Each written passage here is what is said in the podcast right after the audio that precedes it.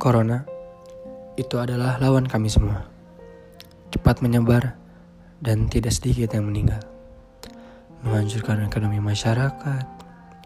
Sekolah pun diliburkan karena pandemi ini. Yang kerja pun dibatasi.